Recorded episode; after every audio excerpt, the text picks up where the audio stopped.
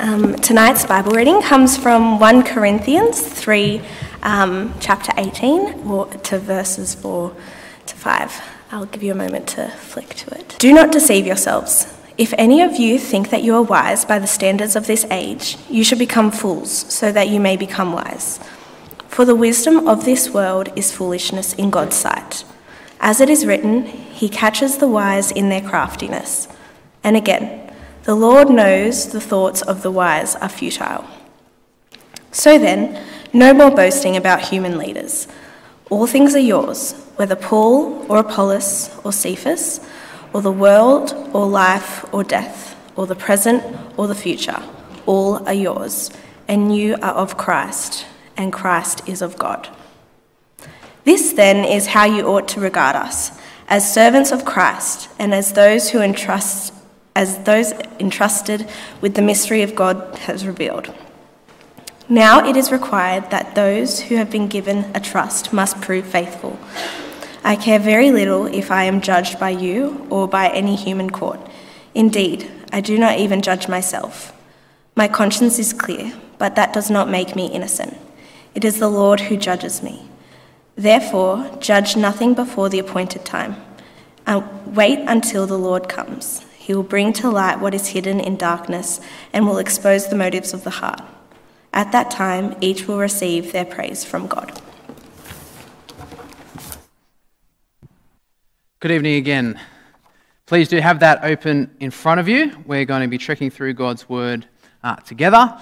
If you are visiting tonight or you're new, come back from overseas, some kind of joy like that, uh, we're in a series in 1 Corinthians. And so we've been looking at what it means for us to be called out to be distinctly Christian in an unchristian culture.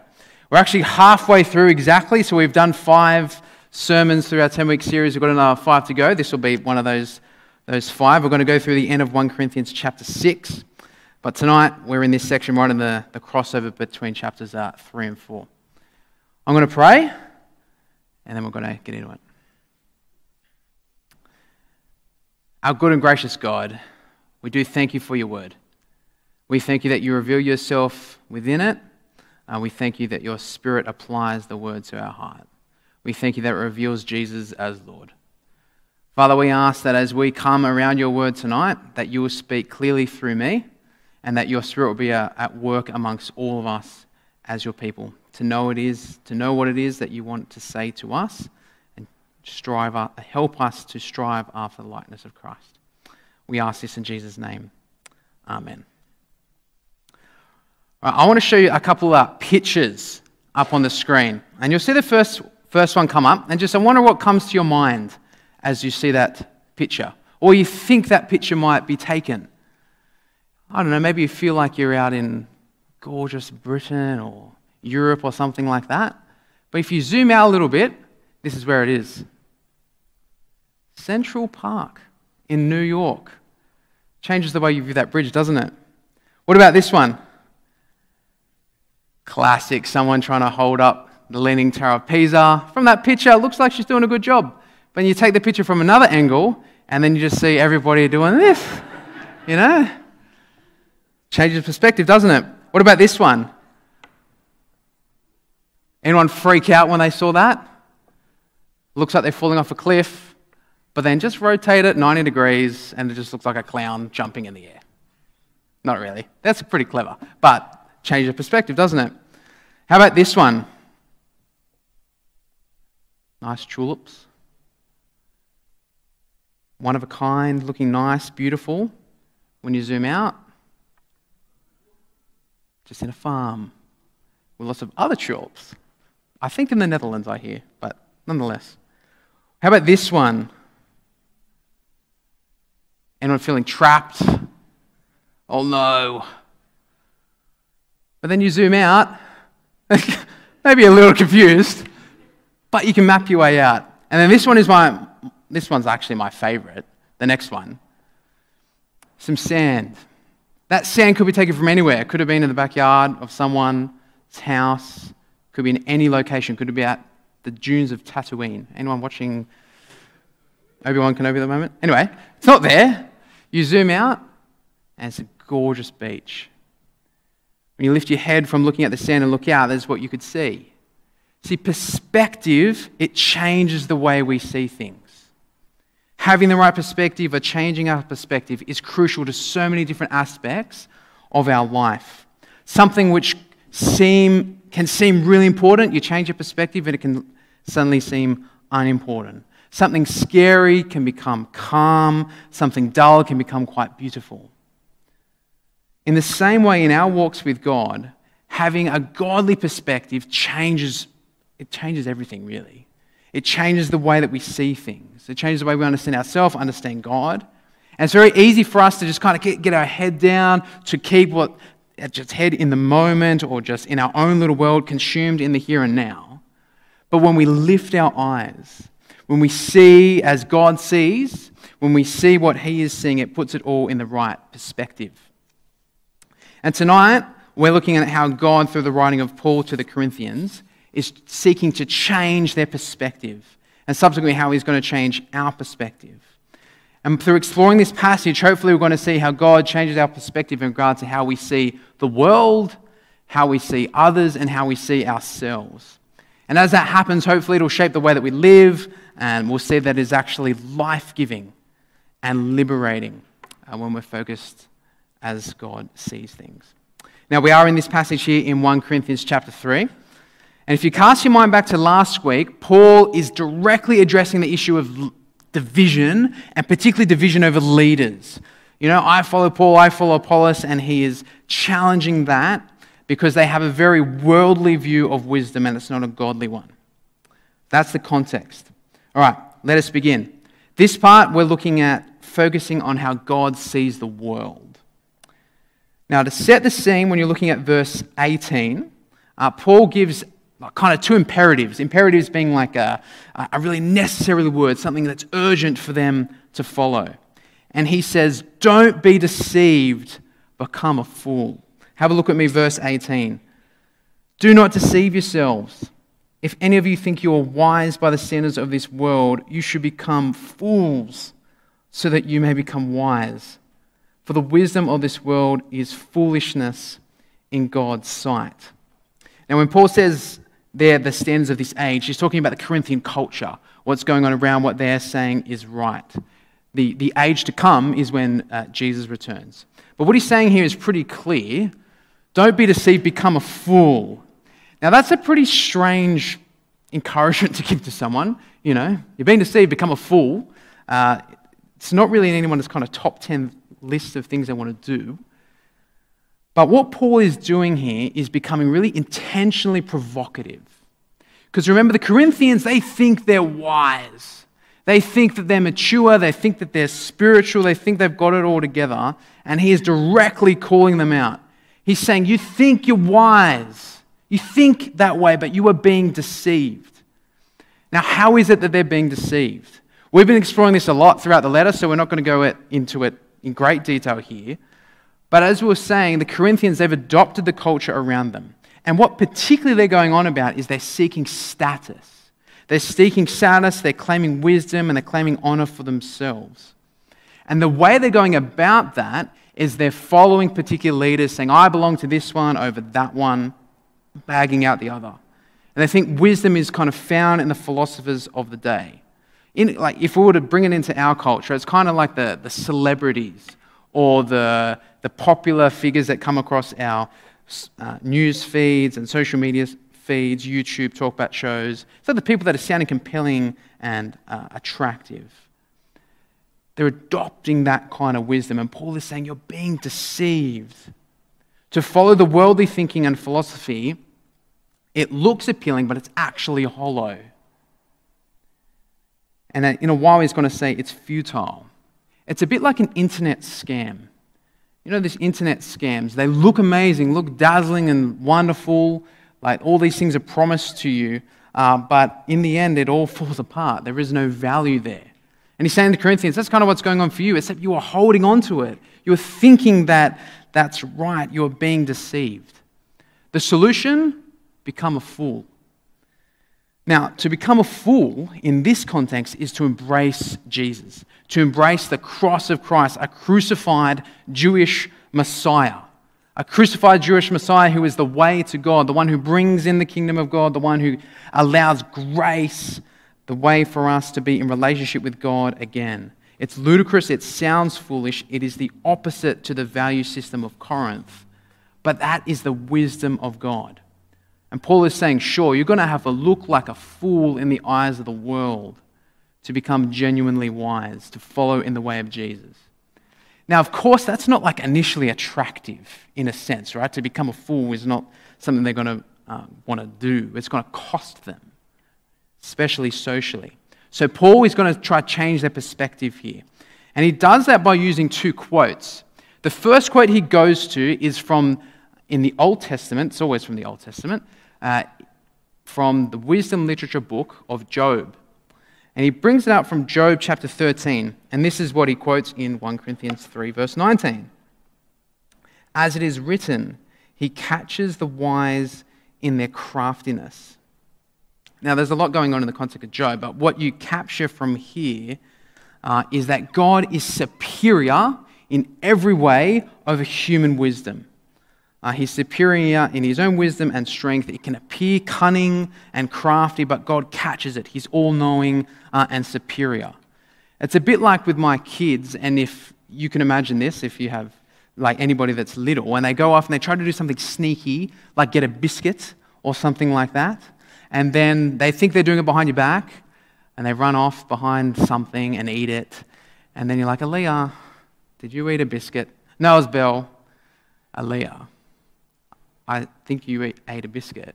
And she's like, How did you know? There's a trail of biscuit crumbs, there's biscuit over her face. You know, she thinks she's cunning, but she's not. She's caught out. And that's the image that God is saying about worldly wisdom. Okay? He's superior, he's above. He catches it out. The next quote is from Psalm 94, verse 11, and he says this in verse 20 of 1 Corinthians. And again, the Lord knows the thoughts of the wise are futile. He's not only superior, but he looks at the wisdom of the world and he goes, It's futile. To be futile means that it's, in a sense, it's useless. It's passing away. It fades away. It doesn't produce fruit. For those who are familiar with the book of Ecclesiastes, uh, that kind of meaningless, meaningless, everything is meaningless, that Hebrew word havel is the same word that's used in Psalms here. The idea being that worldly wisdom is passing away. It's in and it's out of fashion. It ultimately does not last. And when we see worldly wisdom from that perspective, because that's how God sees it, so when we see worldly wisdom from that perspective, it loses, it, it loses its appeal. It might appear good, but it will fail us.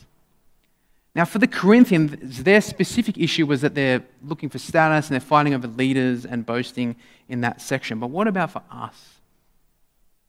In what ways are we deceived? Or what ways can we be deceived uh, by the, the worldly wisdom of, of Sydney, of Western society, suburbia? How is it we need to see as God does? Now, some things might be running through your mind, that's helpful. Uh, in our day, and one of the ways is that we're deceived to thinking that sin is good and that there is no consequences. Sin, which is basically going against God and His good design, and we can think, well, that is best, especially in the short term, right? It can seem fun, it can seem desirable, it can seem pleasurable, it's, it's natural. Like sin is incredibly deceptive. Um, if it wasn't, we wouldn't do it. And we live in a culture that not only does it, but celebrates it. And sin becomes normalized, and we just think it's okay. Everyone else is doing it. Right? Consider for a moment a few things that you just take, for example, money. Like the world around us is centered towards wealth, centered towards greed, and the pursuit of money for security, status, and pleasure. We easily can fall into that trap too.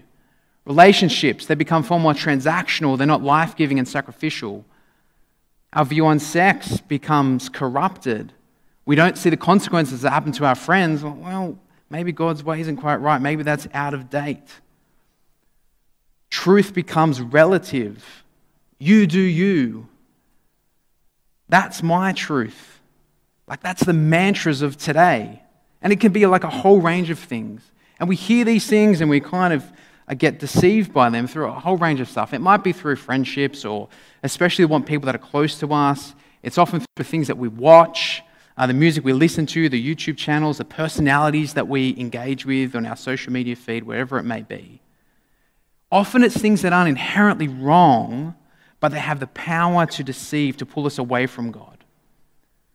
Ultimately, we become blind to them and we're deceived by the things of the world. We need to ensure that the, the ways that we're engaging is cr- we're having a critical mind, putting the gospel before them, assessing how it is that we're being formed.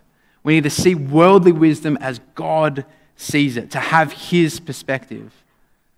And it means we get called, we're going to might be get called a fool because we don't follow in the ways of the world, but we'll be living in the godly and the wise way. And I appreciate that's hard. I appreciate that's hard. But that is the godly, the wise, the right way to live, and actually brings life. So that's Paul's first point. Don't be deceived, become a fool. See well the wisdom as God sees it. With that, let's move on. Paul directly now confronts the situation, uh, the division over leaders. In verse 21, uh, he says it as clear as day. So then, no more boasting about human leaders. No more boasting, no more of this attitude, I follow Paul, I follow Apollos. It needs to stop. Now, what's pretty interesting here is he brings a new word to the letter, which is boasting. He hasn't said that before about uh, the way that Corinthians are behaving. Now, to boast, we know what that means. It's like to talk something up, it's to have excessive pride, excessive kind of self satisfaction uh, in one's achievements or possessions or ability. But it's strange. The Corinthians, they're not boasting in themselves the boasting in leaders. What, what's going on there? In what ways uh, is that a boast? For the Corinthians, in boasting about their leaders, it's not ultimately about the leaders, it's about them. See, they live in an honor shame society. And if you're in an honor shame society, uh, if someone is honored and you're associated with them, then you are honored. So, in this quest to boast about leaders, in this quest for honor, it's ultimately about them. They are seeking their leaders to be exalted so that they can be exalted. Now, what ways in our culture can we boast? Right now, for you and I, living especially in Sydney, Australia, boasting is not necessarily looked on kindly, right? We've got tall poppy syndrome. We want to cut down anybody that's kind of being a bit self prideful. Uh, we want to knock them down if they've got too high a view of themselves. But we're very concerned with our worth, and perhaps in a positive way too. But we want to know that we are valuable. We want to know that we're worthwhile people. And so we will make sure we give the impression that we are. And then, in order to feel that sense of worth, we're tempted to highlight our achievements we're tempted to highlight what we're good at or whatever it is so that other people like us, so that we feel worthwhile in their eyes. So, in the same way, Corinthians are seeking honor for themselves.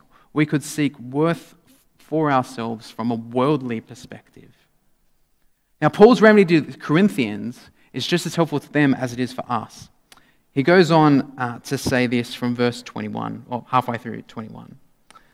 Like all things are yours. Whether Paul or Apollos or Cephas or the world or life or death or the present or the future, all are yours. And you are of Christ, and Christ is of God. Now, that is actually an incredible, kind of mind boggling statement. Like, all things are yours, all things belong to you. Corinthians, he's saying to them, is like, your vision is far too small not only too small, it's upside down.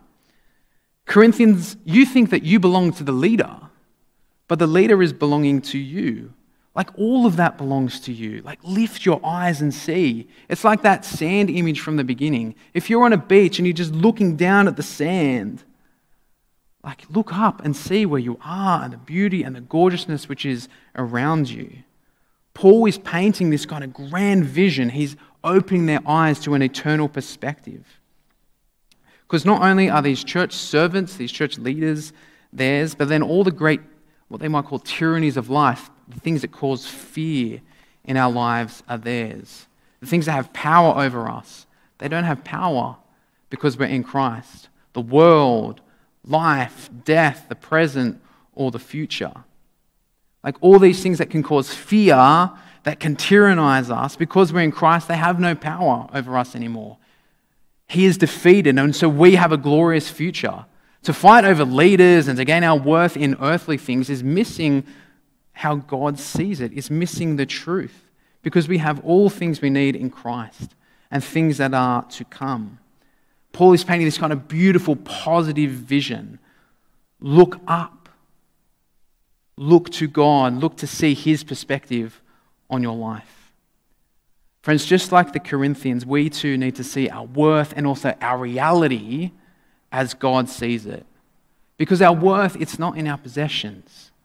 It's not in our talents, it's not in our abilities or in the people we know. It's not in whether we've achieved or it's not in whether we've failed. It's not in whether people have liked us or not, or if they don't like us, if we have friends or we don't have friends, whatever it may be. Our ultimate worth is that we're in Christ. As that song that we sung just before, I am who you say I am. I am a child of God. That is where our ultimate worth is found. Created in, by God, redeemed by the Son, having life in the Spirit. That is our true identity. And our reality is that because that we're in Christ, there is eternity that is to come. We don't have to fret about the worldly things. When we do that, we lose perspective of our true reality. When we see as God does, the worldly squabbles and, and the search for worth fades away. When we see our worth and reality as God does. And with that said, uh, Paul continues on to address and kind of reframe their perspective on leaders. He, in a sense, picks up again what he's been talking about in chapter 3. And now we're going to cross over into chapter 4. Now, remember in the first uh, Bible, the first letter, there is no chapter break, it's just one nice, long, uh, flowing argument. And Paul is saying here that servants are, or leaders are, are servants, they're stewards, and they're called to be faithful. Have a look from verse 1 of chapter 4. In light of all that Paul has said, this then is how you ought to regard us as servants of Christ and then as those entrusted with the mysteries of God. Now, it's required of those who have been given a trust that they must prove faithful. Now, in a sense, this is kind of very much a summary of what he's been doing in the previous couple of chapters. Uh, last week, we explored that leaders are servants but Paul actually uses a different word here, which is helpful to, to highlight. He's adding a new layer of meaning to what it means to be uh, a servant of God. Especially when you add it with the language here that we see in the English, that those have been entrusted with something. Now, in ancient Roman times, if you were a big household owner, now household is not, not so much what we think of wherever you live, like uh, to be a big household owner means that you've got property and you've got fields, you've got business, you've got servants, you've got your family. Like all that is the household. And what a master would do is they'd appoint a servant, which is the same word that we see here, to look after the household while the master goes away. So as the master leaves, this kind of servant is like a steward looking after the affairs of the master while the master is gone. And Paul says this is how you are to regard us. Now, we're celebrating Andrew's 25th today, and he would be the first person to tell you that he is ultimately not the boss. Sure, he has specific responsibilities that he's been entrusted to that we're thankful for, but Christ is the boss. Christ is the master. We are stewards, we're servants. And that applies to all of us in our Christian walks in life, whatever capacity and abilities and position that God has put us in. The key requirement is to be faithful. The key requirement is to be a faithful servant of God. Can I say, I love that? That's what God requires of us. He doesn't require us to be funny or super intelligent or being able to be like a super incredible speaker or whatever it may be. The call is to be faithful, to be centered on Christ. For Paul, his task is to preach. He says, I've been entrusted to the mysteries. And we, we saw that back in chapter 2. Uh, the mysteries are now revealed. Christ being the crucified uh, Lord who brings reconciliation back to God, who rose again. That's the mystery of God that is now revealed. All of us have a similar task that we have capacity for, that we're called to be faithful in. We are called to be faithful in whatever sphere of influence that we find ourselves, to bloom where we are planted. We are servants of Christ, and Christ is the master. And so we need to see ourselves that way, and we need to see others in that light too, because that is how God is seeing us. And with all that kind of unpacking that's going on about the nature of leadership, he addresses the judgments that the Corinthians have been making on him. Now, we don't know exactly what was being said, but remember the context is that the, the Corinthians are judging Paul and they're comparing him to the other leaders. It's like they're in a talent quest and they're the judges and the leaders are like on there for them to say who's good, who's not, you know, who's in, who's out, all this kind of thing. He's assessing Paul's work. You know what Paul says to that? Let's read. Verse 3 I care very little if I'm judged by you or by any human court. Indeed, I don't even judge myself. My conscience is clear, but that does not make me innocent. It is the Lord who judges me. So, judgment, it does not come from you, Corinthians. It comes from the Master. It comes from the Lord when He comes back, from Christ. He's saying, Sure, you chuck your sticks and stones. You chuck your insults at me. You say that I'm useless, that I'm worthless, that I'm rubbish, whatever. Give your worldly critique of me. Ultimately, that is of no value. He, it's like he were to compare it to like a farmer telling a builder how to build or a builder telling a farmer how to build. They're just so different. They're just competing ideas.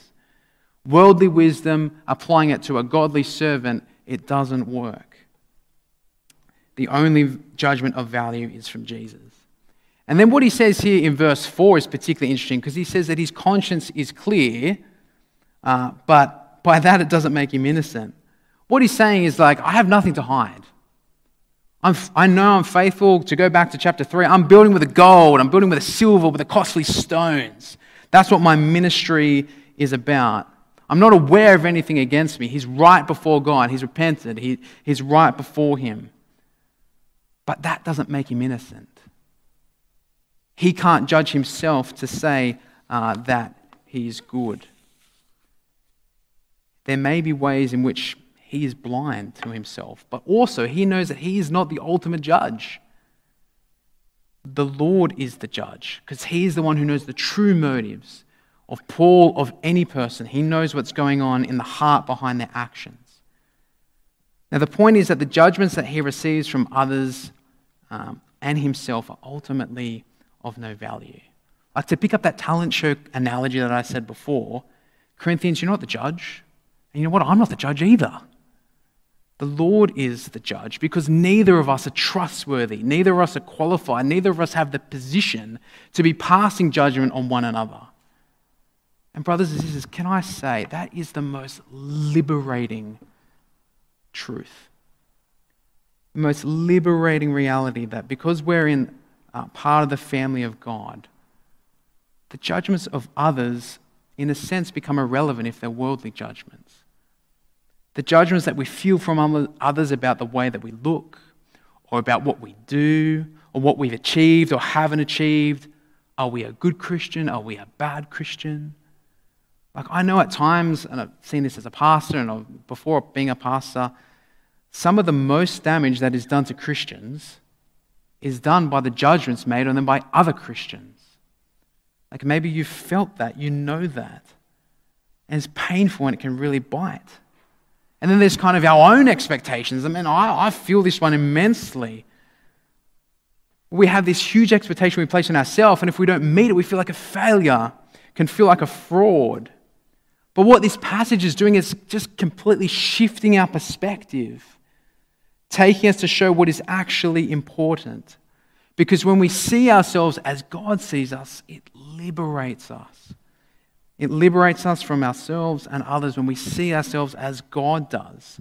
We now change our perspectives to see the judgments in light of the gospel. See, Paul, his identity is so rooted in who Christ says he is. It's so rooted in the gospel that the judgments of others can fall off him. But it's important that I make a qualifying statement here. Now, Paul doesn't say it directly here, but in the whole thrust of, of the letter, when you look at verse uh, chapter 5 and 6 and other bits to go, it is very clear that he's not saying, I don't care completely what Christians say, like, I'm above you. He's not saying that. What he is saying uh, is that God is the one who judges. But if you're going to judge me on worldly criteria, then it doesn't matter. But, friends, sometimes in our lives, God is going to use our brothers and our sisters to correct us or to rebuke us. And if you're the one doing that, we would need to make sure that we're doing it prayerfully and in love and with humility, in the leading of the Spirit and in line with the Word of God. But if we hear some of those loving warnings, corrections, judgments of others, it takes incredible humility to, to listen. It's not fun to be told to change or to remove something for your life, but it's ultimately life giving. Now, I appreciate there's attention to know well, do I listen to the judgment or not? We need to make sure we're listening ultimately to the Word of God. And if you're going to give the judgment, going to give the critique, then definitely make sure that it's in line with God's Word and having a humble heart towards them. But we need to make sure we're like iron sharpens iron like listening to our brothers and sisters and the, and the Word of God. Sometimes it's like a surgery, like removing of a tumor or something like that. That's hard, it's painful, it, it's not necessarily enjoyable, but the process is good, it brings life. So sometimes we do need to listen to the judgments of others, but Paul is giving a, a very helpful correction to when it's worldly judgment. That's what's going on here. Now, to return to the passage, he then continues with the last verse here, verse 5. Sure, he's not judged by others, but then he explains it certainly is from the Lord. Verse 5 Therefore, judge nothing before the appointed time. Wait until the Lord comes. He will bring to light what is hidden in darkness and will expose the motives of the heart. At that time, each will receive their praise from God. The reason, primarily, not to judge others, leave the judgment to God. Jesus is the judge. When he comes, he will bring to light the true motives of someone's heart. Will, he'll show if someone is being faithful, they've been building with the gold and silver, or if they've been lazy and building with the, the sticks and the straw. We need to see as God sees us. We are accountable to Him and to Him alone. Now, as we saw in the previous passage, uh, God will judge our work according to how faithful we are. Now, I know that's a bit of a strange concept. We're not talking about salvation here. We are saved by grace and by faith alone. That is definitive. That's Paul in Ephesians, throughout the whole Bible, Romans, everywhere. Saved by grace alone. But what we see also throughout the language of Paul in the Bible is that how we work, how we are faithful, has importance, has relevance. We're accountable to God. There's a wonderful parable that, that Jesus says in Matthew 25 about the parable of the talents five, two, one talent. You might be familiar. The point is that God gives people responsibility, and they're called to then go and be faithful to that responsibility. And for the ones that are faithful, he says, Welcome home, good and faithful servant. Receiving the praise and the honor of God, as we see in verse 5 here. That is what we strive for as we labor by the grace that is fueled in us by God. Friends, it is so important for all of us as we seek to live as people called to be distinctly Christian in an unchristian culture to see the world, ourselves, and others as God does.